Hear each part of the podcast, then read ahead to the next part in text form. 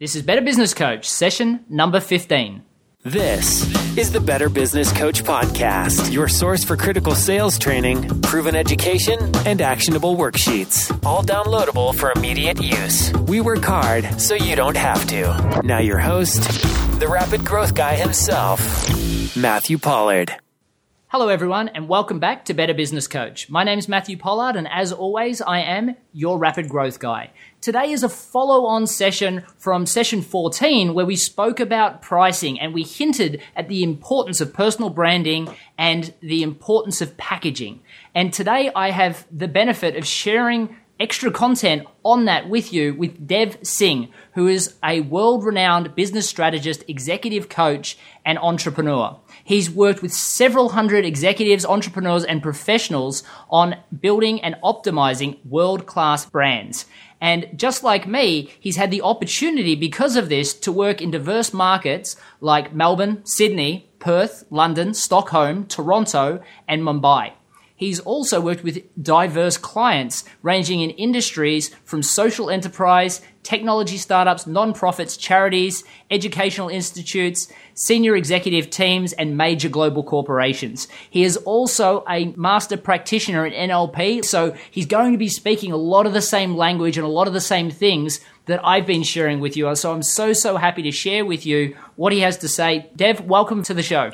Thank you, Matthew. Great to be here. It's great to have you. And look, you've got a wonderful show yourself. So it's, it is an honor for me to, to have you on. Thanks. I'm, looking forward to have you on the show as well. It's on hiatus at the moment, but season one is, uh, is, is up and kicking. And uh, yeah, I encourage all your listeners to check it out as well. Well, from what I've heard, it's kicking goals, and a lot of it is to do with the fact that you're speaking a very similar language that got us into the top of new and noteworthy in iTunes. Yeah, look, I've uh, listened to a couple of your episodes now um, uh, since you told me about it, and I've checked it out, and it's amazing what you're doing with uh, with your podcast is truly unique. Uh, I have to say, because there's a big trend in podcasts at the moment to do interviews and and have conversations, which personally I, I love that but what you're doing is really you know putting uh, putting yourself on the line to share really really sincere and and direct education uh, which is rare to find in a lot of podcasts, and it's really useful stuff. Like I've already learned a lot from uh, from listening to the two episodes I heard. Well, I appreciate that. As you know, putting together a podcast it takes a lot of energy, and funnily enough, interviews actually I find much much easier, even though they offer a lot more content. Because in an interview, they're used to talking about certain things, and I just got to ask great questions. But when you've got to speak for 20 minutes straight out about a certain topic, it really does take a lot of energy. I totally agree with you, mate. That was my logic for doing uh, a podcast in an interview format? Well, there were two things. One was conversational because I like talking to people, but the other is that I came at it with a, a hacker mindset. And I said, let me figure out all of the uh, quickest and shortest routes to getting the most value to people. Um, you happen to be exceptional at doing this anyway. Um, for me, that was the way that I went by it. And, and I think that's very relevant to what we're going to be talking about later in the show as well. Yeah, definitely. And look, I can tell you, it wasn't my first go at it. I did a practice with a friend of mine, Daniel Lima, who's almost a best selling author now in Australia. And we have a, a Dan and Matt podcast, which actually shares some great messages on marketing and strategy. However, for me, it was a one a month podcast just so I could work out all the finer points, like I'm sure you have, about just how hard it is, but all the little secrets you need to know to make an iTunes new and noteworthy podcast. Absolutely. Now, let's get right into the content. I know that you are a personal and organizational brand specialist, and you focus primarily on differentiation as well, which is great because what we've been talking about with the listeners is how to separate yourself as a business coach. And we talked about in session two and three about how to do an elevator pitch to get people interested. And I even notice in one of your blog posts, it's written like an elevator script of we help you create sales letters in 60 minutes, even if you've never done one before, which is the exact terminology that we were teaching in session two. So a lot of the stuff that you share is going to be great content for the coach. But what specific things or what ways of differentiating would you suggest are important for a business coach to really know and embrace into their business? Uh, look, I've, as, as, you mentioned in my bio, I've worked with uh, professionals and entrepreneurs all around the world, and uh, and hundreds of them, and, and a lot of them have been coaches and business coaches as well. Uh, I wouldn't say most of them, but a lot of them. The reason I say that is to emphasize the point that there are certain belief systems and approaches and attitudes towards differentiation, towards branding, towards marketing that uh, transcend uh, cultures and industries and sectors. No matter where you go, there are certain things that just get looked at in the same way. And one of those things I found is that branding and marketing are not differentiated even between themselves enough. And I know that's not exactly the question that you were asking, but I always find that it's really, really important when you're thinking about your differentiation to understand where differentiation sits in branding and where it sits in marketing. I was meeting with um, uh, with someone just the other day to give them some advice on their uh, not just the differentiation really, but it was their approach to packaging, their approach to their brand, their approach to working with clients, and we got talking about this idea of how, how basically she asked me this question. She said, "How do I set myself up to be an expert?" And I said, you know, that's really interesting that you say that. And, and I think it's a bit of a misnomer because a lot of people think that when they set themselves up to be an expert, they build a fancy website, they put up a bunch of testimonials, they, um, you know, they dive into a very superfluous kind of level of content marketing. They do all of these things that are very checkbox and they feel that, okay, now I've set myself up. So I am differentiated as an expert. The problem with doing that approach is that it can be quite simplistic when you approach that without really understanding the difference between branding and marketing, is that you're coming at it from um, from almost this attitude of uh, I'm going to be different, just like everyone else. and when you're different, just like everyone else, you're not actually differentiating yourself based on anything that is actually integrated and congruent with the differentiation in terms of the value that you're offering. And I think this is where most people go wrong. They try and differentiate themselves with a bunch of tactics, with a bunch of uh, tricks that are necessary and become very fundamental later down the line. But your first approach to differentiation should be absolute 110% clarity on what is the unique value that you're actually bringing to your clients and customers. Uh, particularly not just in terms of the products or services, but also in the experience that your customers and clients are going to have of working with you.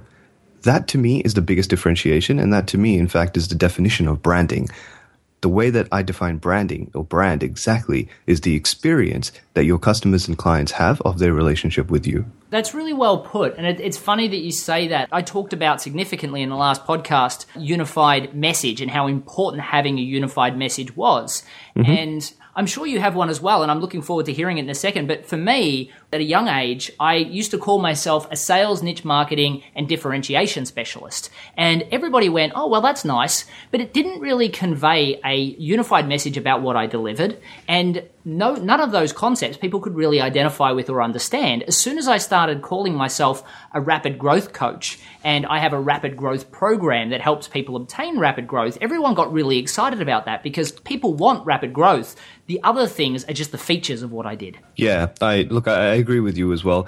I also think there's a fine line between that where I, I could potentially not agree with you, uh, Matthew, and um, I don't say that to necessarily uh, challenge the specific rapid growth uh, coach terminology that you work with, but that some people fall into the trap of again being very simplistic about it, and they feel that if I just have the right catchphrase, if I just have the right slogan, or even uh, so much as if I just have the right colors in my logo, um, I, I, can start getting out there and getting better business the issue that I have with that, the concern that I have for uh, for coaches that I work with, is that it can be a very very easy procrastination mechanism. It can be very very easy to fall into that trap where I'm of the mindset that the best differentiation and the best marketing that you can possibly do is doing really good work and having that proof of concept, um, especially when you're starting out as a coach, but really at any level as a coach.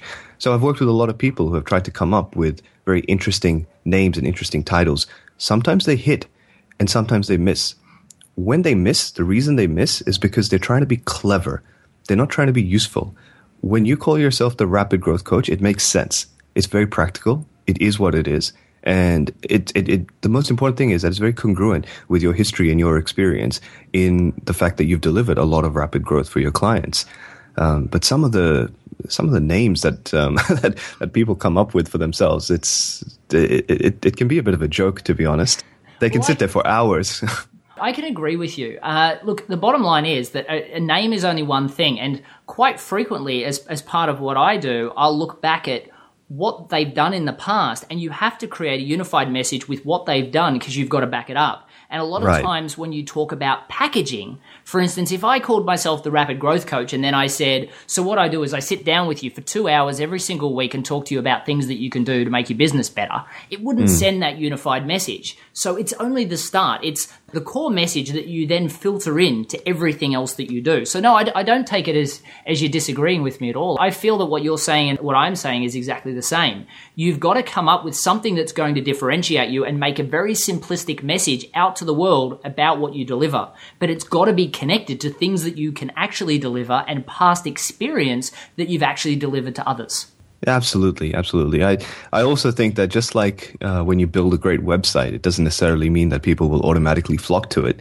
Uh, it's the same with also uh, coming up with great terminology and uh, brand assets. Uh, I don't call them brands because a lot of people confuse branding with having a logo and having a you know. Um, uh, comprehensive stationery. And they, I remember once I did this um, workshop many years ago, actually, and I walked into this uh, this little room of executives, and they said we want to learn about branding, and I said, "Yep, okay, I'm here to teach you about branding."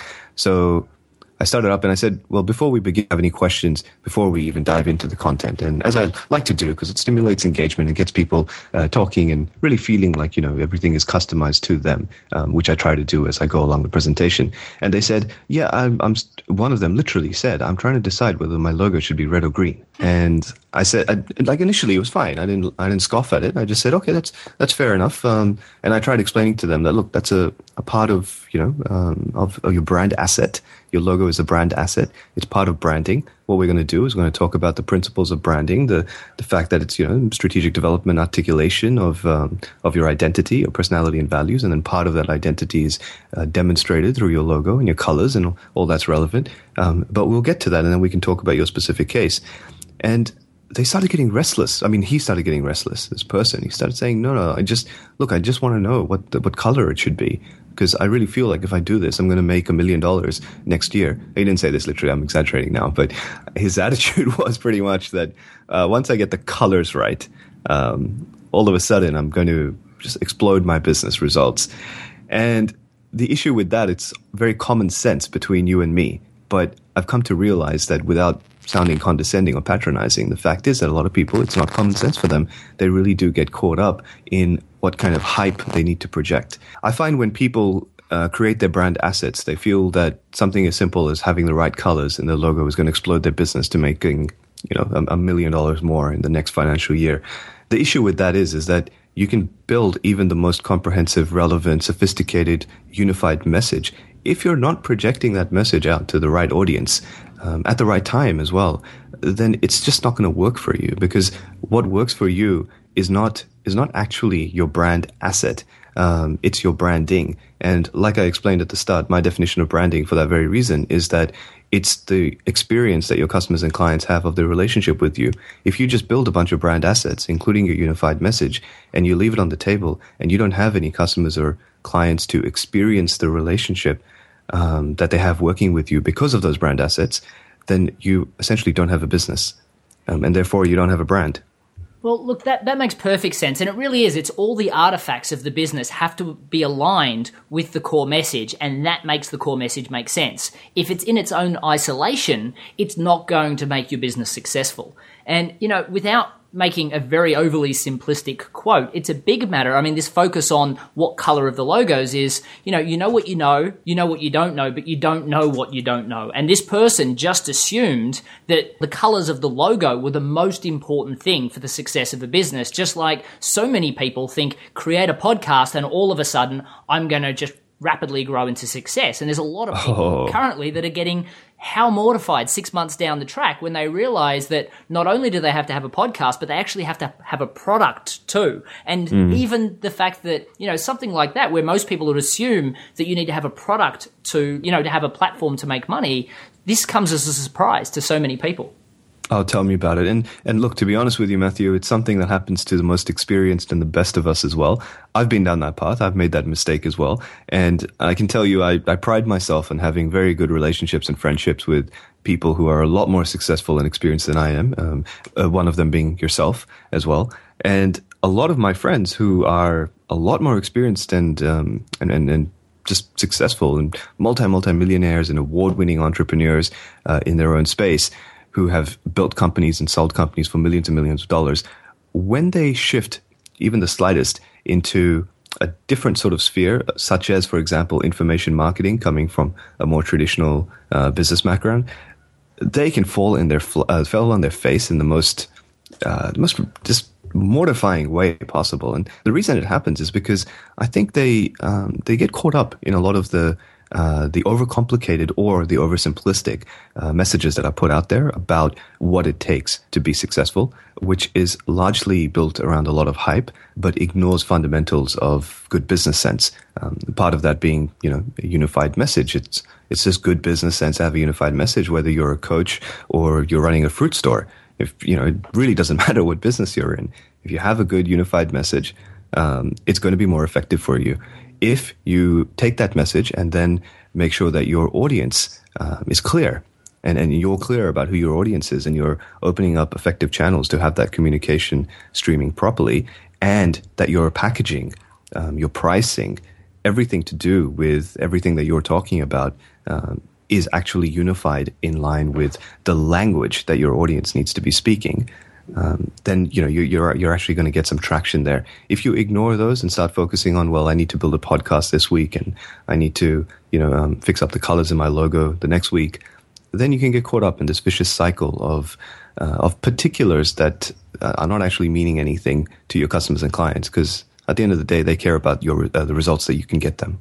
Exactly right. That's why I always say find one mentor and follow that person because so many people will listen to so many different things. And even as you spoke about these interview podcasts, one day they're interviewing somebody based on SEO and says, get yourself to the top of SEO, you'll make a fortune. The next person's about podcasting. And so you, you start a podcast. The next week you're talking pay per click advertising with Google. And the next day you're talking about direct marketing strategies.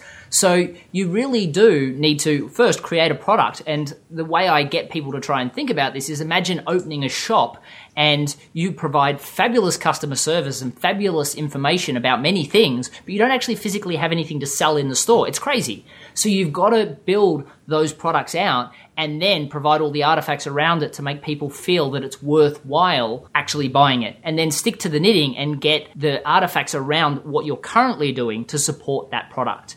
And this is a great segue into the next question that I was going to ask you, Dev. But being mindful of time, as I know a lot of our listeners listen to this podcast on the way to work or on the way out to see clients, and we are approaching that 20 minute mark. And I can see that Dev has so much content to offer on packaging and pricing, which I'm sure our listeners are very, very interested in. So let's press pause and we'll jump straight into the content in the next episode. So if you're listening to this and you've got a little bit of extra time, I'll make sure I post part two at the exact same time as part one so that you can get straight into it. So thank you very much for your time. If you haven't already, please take a second. It really only takes about 30 seconds to hop on iTunes and post a review for Better Business Coach podcast and the star rating that you feel that it's worthy. Thank you very much in advance and I'll see you for part two if you have time straight away.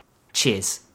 Thanks for listening to the Better Business Coach podcast. Head over to MatthewPollard.guru for links, recaps, and any downloadable templates mentioned in this and every show. Also, if you've not already rated our new podcast in iTunes, we'd love your support. Simply leave a review and the star rating you think worthy. Hey, and don't forget to subscribe so you don't miss a thing. Thank you in advance and see you next time.